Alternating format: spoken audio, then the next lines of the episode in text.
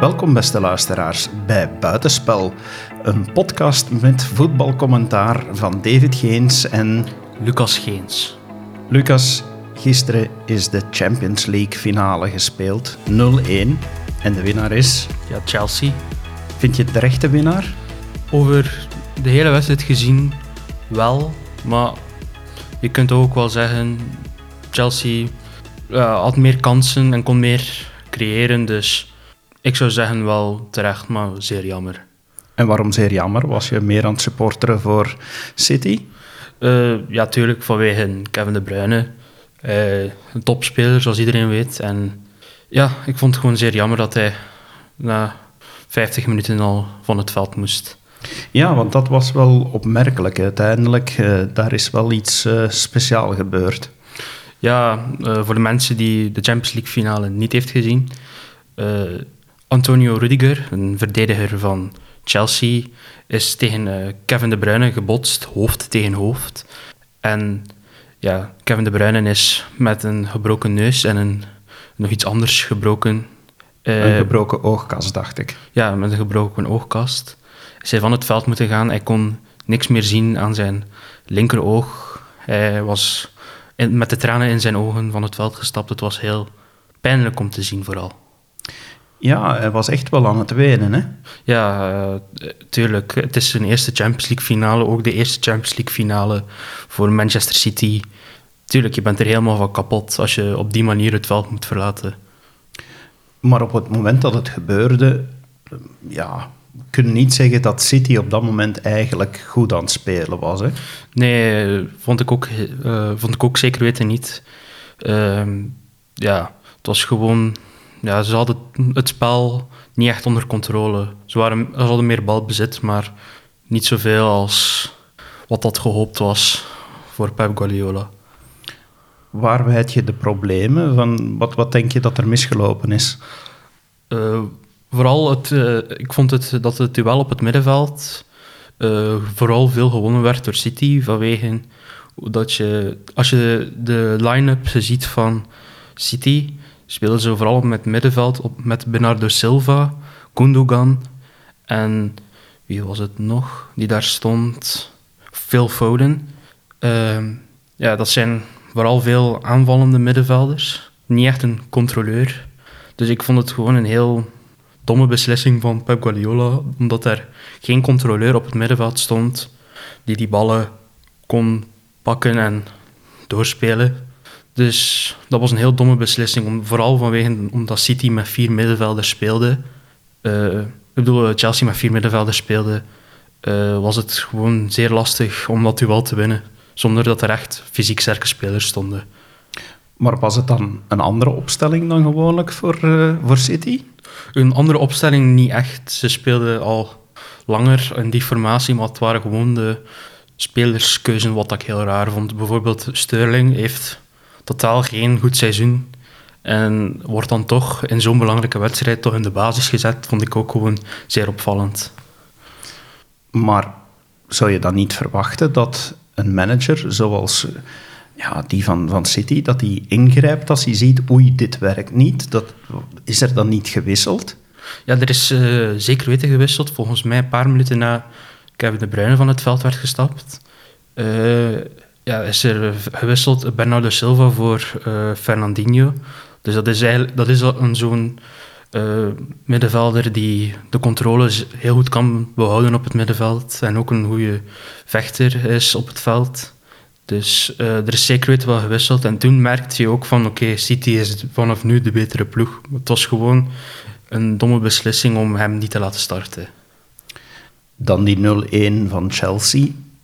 Wat is daar gebeurd? Uh, hoe heeft Chelsea kunnen die verdediging van City doorbreken? Als ik het mij nog goed kan herinneren, was het een, uh, een beetje een soort van flipperkast. En ook heel veel geluk vanwege dat de bal werd gespeeld op een Chelsea-speler en hoe hij de bal had. En er stonden maar twee mensen meer in de verdediging en er was een gigantisch gat ontstaan tussen de verdedigers. En Ruben Diaz kon Havertz niet echt meer bijhouden. Dus ja, gewoon doorspelen en over de keeper heen eh, loppen. En ja, zo zat, eh, zo zat de bal in een leeg doel erin. Maar je kan toch ook moeilijk zeggen dat Kevin De Bruyne zelf, eh, ja, de Belg op het veld, dat die goed in het spel zat. Nee, zeker niet. Vooral omdat hij nu anders werd gespeeld zoals hij normaal eh, graag wordt aangespeeld. Hij was meer een soort van spits, maar dan weer eh, dat hij weer meer naar het middenveld kwam. Het was eigenlijk een beetje zoals Roberto Firmino bij Liverpool, zoals hij speelt, maar dan wel echt als middenvelder. En je kunt niet verwachten van De Bruyne dat hij naar voren gaat en heel veel gaat schieten en ook veel kopduels wint, zoals een echte spits eigenlijk hoort te doen. Dus eh, ik zou zeggen dat het niet echt de schuld is van De Bruyne, maar je kunt ook wel zeker weten concluderen dat het niet zijn beste wedstrijd was. Maar jij legt de schuld echt dan wel bij de manager, bij Guardiola. Ja, zeker weten. Vanwege, als je kijkt naar zijn opstelling, uh, was het, uh, zijn er heel veel rare beslissingen gebeurd. Vanwege uh, bijvoorbeeld João Cancelo heeft een heel goed seizoen gedraaid bij Manchester City en ja, die, die zat op de bank, wat ik heel raar vond. En Sterling, zoals gezegd, had ook zeker weten geen goed seizoen. Maar het probleem is, geen enkele uh, echte spits van City had, had, een heel goed seizoen. Dus Guardiola zat een beetje in de problemen. En ja, dan heeft hij de foute keuze gemaakt om Sterling dan op te stellen. Dan heb je dat voorval waarbij Kevin De Bruyne gekwetst raakt. Daar is geel voor getrokken. Was dat een terechte beslissing van de scheidsrechter? Uh, op zich, ja. Ik zou zeggen ja, vanwege... Je mag geen kaart trekken op het gebied van wat dat er gebeurd is. Je moet een kaart trekken vanwege hoe dat het gebeurd is. En op zich, hij heeft niet echt de intentie gehad, Antonio Rudiger, vanwege om uh, de Bruine zo hard te kwetsen. Maar het, is, het was gewoon een heel jammer, jammer manier van gebeuren. En ja, ik vind het terecht geel. Na dat voorval zie je wel plots een hele andere wedstrijd. Hè? Dan, dan zie je toch een veel gretiger uh, City gaan spelen. Ja, tuurlijk vanwege omdat de Bruyne ervan haalt. En in de plaats komt Gabriel Jesus, een Braziliaanse spits. En dan merk je wel echt dat er meer diepgang komt. En ja, vooral ook weer aanvallende intentie, omdat Jesus een echte spits is in plaats van De Bruyne. En toch blijft het 0-1. Uh, ja, het is zeker weten wel gekend en ook gezien dat uh, Chelsea uh, met vijf mensen achterin speelde. En ja, als je, als je met weinig aanval, weinig aanvallende spelers, vijf verdediging, een vijf verdediging dus mankracht moet om, uh, omzeilen, uh, dat is niet het gemakkelijkste. En ook vooral vanwege dat ze uh, een zeer korte tijdsperiode hadden. Zou het een andere wedstrijd geweest zijn, moest De Bruyne niet gekwetst geweest geworden zijn? Dat denk ik. Dat, ja, eerlijk gezegd denk ik het wel, vanwege Fernandinho is er opgekomen en toen zag je wel dat er heel veel, heel veel ballen naar hem kwamen en meer aanvallende intenties waren voor Manchester City. Dus ik, ik denk wel dat als Kevin erop had gestaan, had, uh, had City denk ik wel, uh, wel een doelpuntje gekregen. Maar nu is het dus niet gelukt. Uh, en net zoals ik al vroeg in het begin, uiteindelijk Chelsea wint. En over het geheel van de wedstrijd gezien, terecht of niet? ja, maar je kunt ook wel concluderen, als je de twee helften los van elkaar ziet, zou ik zeggen, de eerste helft was heel goed, was heel goed van Chelsea. Ook veel aanvallender dan Manchester City. Dus ik geef de eerste helft, helft zeker weten aan Chelsea. Maar als je het vergelijkt, ik vond Manchester City beter in de tweede helft dan, in de, e-, dan de eerste helft van Chelsea. Dus ik zou zeker weten niet willen zeggen dat het 100% verdiend is van Chelsea. Maar zo is het voetbal en Chelsea heeft het gewoon heel goed uitgespeeld. Zeker een verdienste voor de verdediging dan van Chelsea om de nul op het bord te houden. Zeker weten, ook vanwege dat zij ook in het begin van de wedstrijd door uh, liesblessuren volgens mij Uh, Thiago Silva, een zeer ervaren verdediger, moest uh, opgeven. Uh, ja, dat, dat, is een zeer moeilijke opgave natuurlijk. Dus zonder een echte kapitein in die verdediging, in een vijfmansverdediging, is gewoon moeilijk om een leidend persoon daar niet in terug te vinden. Dus zeker weten wel een verdienste voor de verdediging van Chelsea. Wie was voor jou man van de match?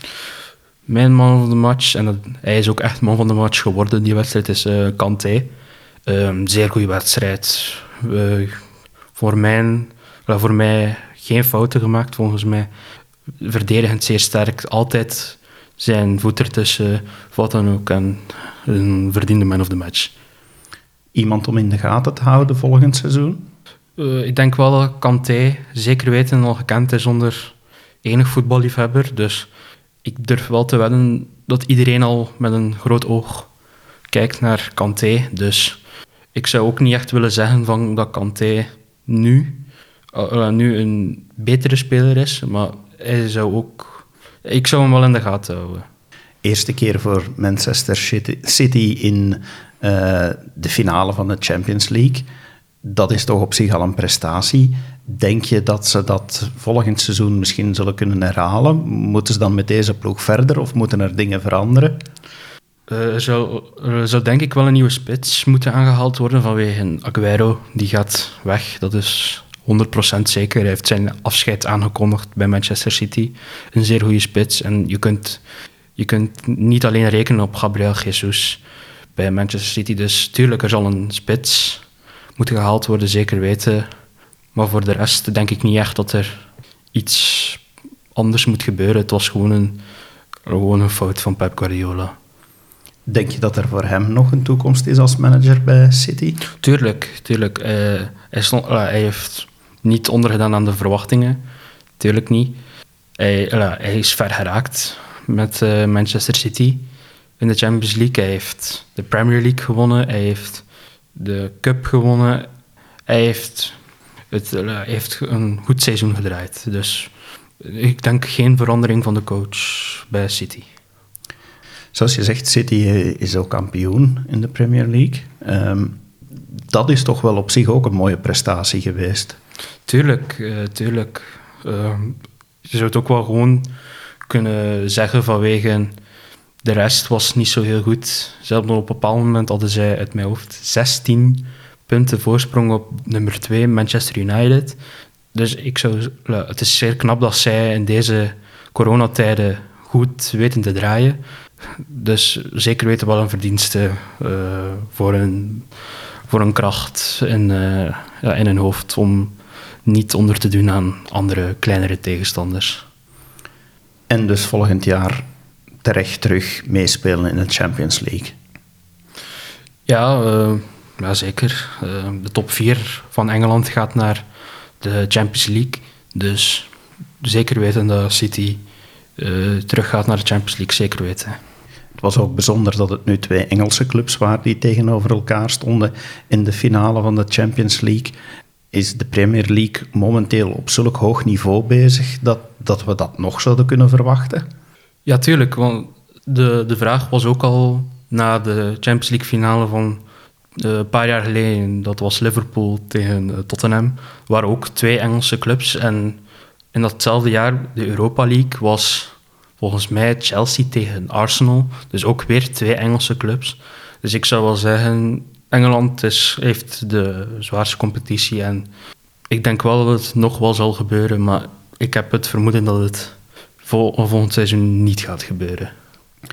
Champions League is dus nu gedaan, de finale is gespeeld. Eh, de seizoenen zijn, zijn overal gedaan. We gaan nu naar het EK. Uh, verwacht je veel van het EK?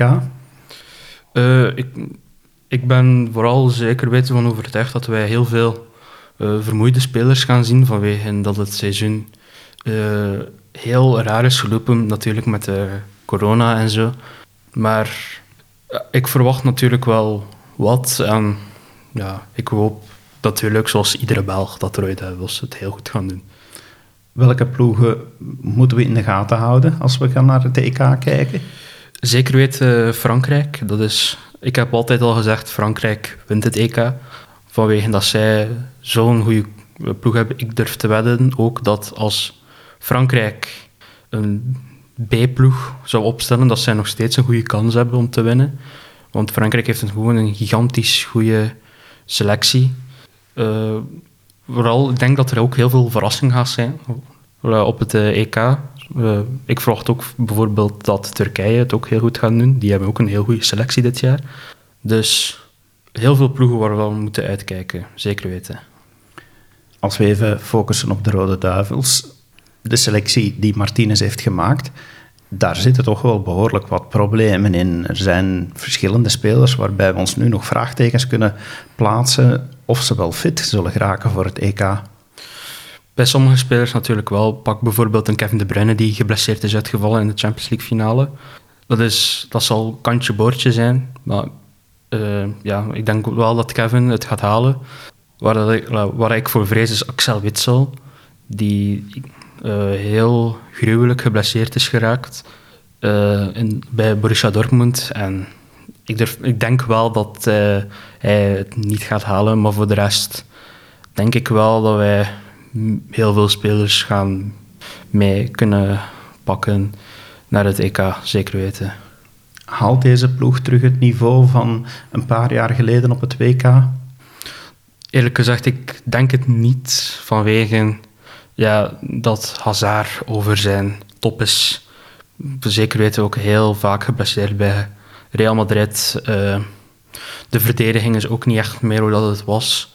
Dus ik denk eerlijk gezegd, we gaan het wel goed doen. Dat, dat daar zijn wij wel 100% zeker van. Maar dat wij, uh, dat wij het gaan winnen, heb ik niet echt het gevoel bij. Dus we gaan het denk ik niet goed doen vergeleken met het WK. Wordt dit ook het laatste toernooi van Martinez als bondscoach? Eerlijk gezegd, ik, ik vermoed van niet, vanwege dat er ook weer volgend jaar een WK in Qatar wordt gespeeld. Dus ik, ik denk dat het het voorlaatste uh, toernooi zal zijn van Martinez, maar het laatste nog niet. Je denkt dat hij nog gaat willen blijven voor het WK? Ik denk het wel, maar natuurlijk ben ik daar ook niet 100% zeker van. Als ik het wist, had ik het aan iedereen verteld. Maar natuurlijk, er zijn ook heel veel uh, ploegen die zonder coach zitten op dit moment. Ook hele mooie ploegen, zoals een Real Madrid, een Inter Milaan. Dus Martinez heeft zeker weten keuzes genoeg en hij zal denk ik ook wel op iedere lijstje staan van een ploeg. Als hij niet bij de Rode Duivels blijft, naar welke ploeg zie jij hem dan het liefst vertrekken? Het liefst zou ik hem zien bij, uh, bij Inter Milaan, maar ik denk dat hij persoonlijk naar Real Madrid gaat vanwege hij is Spaans, zij dichter bij familie en vrienden. Dus ik denk Real. Waar hij dan een van zijn lievelingsspelers terug heeft, eh, met name Hazard. Ja, tuurlijk. Uh, maar ik denk eerlijk gezegd niet dat de problemen van Hazard weg zijn als Martinez daar, daar komt. Maar ik durf wel, sorry. Ik durf wel te wedden dat uh, Martinez uh, ja, wel een goede beïnvloeding gaat hebben, zoals, zoals op Thibaut Courtois. Dus ja, ik zie er niet echt heel veel voordelen in, maar het zou natuurlijk wel een mooie ploeg zijn. Denk je dat we op het EK ander voetbal gaan zien dan dat we gewoon zijn? Gaat het een ander soort voetbal worden? Uh, omdat het nu inderdaad zo vlak na het seizoen komt uh, en dan toch een bijzonder seizoen? Uh, ja, denk het wel. Vooral, wij, ik verwacht veel en ik ben niet de enige die dit denkt, dat wij veel verlengingen gaan zien, ook veel strafschoppen. Dus het, is gewoon, het gaat heel lang duren voor een EK. Goed, we zullen er naar uitkijken en ik denk wel dat we dan ook nog uh, een paar keer zullen samenkomen om een nieuwe buitenspel op te nemen. Zeker weten, kijk er al naar uit. Luisteraars, beste luisteraars, dank u wel dat u geluisterd hebt uh, naar deze eerste aflevering van een nieuwe podcast Buitenspel. We zullen regelmatig onze analyses brengen over wat er gebeurt in het voetbalwereldje. En graag tot de volgende keer. Dag. Salut. Salut.